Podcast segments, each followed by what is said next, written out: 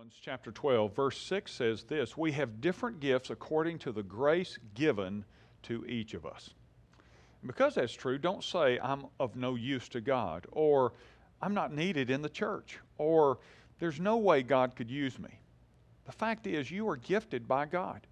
You are called to use your gift to bless others, build up His church, and display His kingdom to a watching world.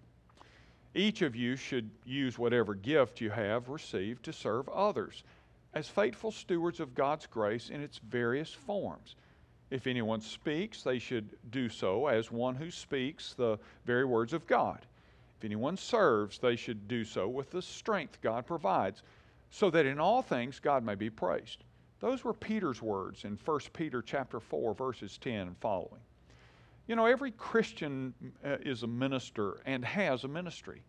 The ministry of the church is to be carried out as individual believers exercise their spiritual gifts in ministering to one another. And to the extent that you don't exercise your spiritual gift, you hinder the ministry of your church. And since the Holy Spirit decides which particular gift each of us receives, there's no place for jealousy or competitiveness. So Paul writes and says, For who makes you different from anyone else? Well, obviously, the answer is God. What do you have that you did not receive? And if you did receive it, why do you boast as though you did not? He writes in 1 Corinthians 4 7. You see, each of us is gifted differently, and each of us is gifted perfectly.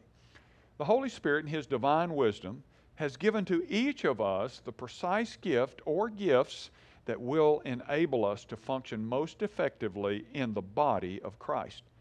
So, my word for you today is start using your gifts for Him now. I'm Ray Jones, and that's another heart truth for your day.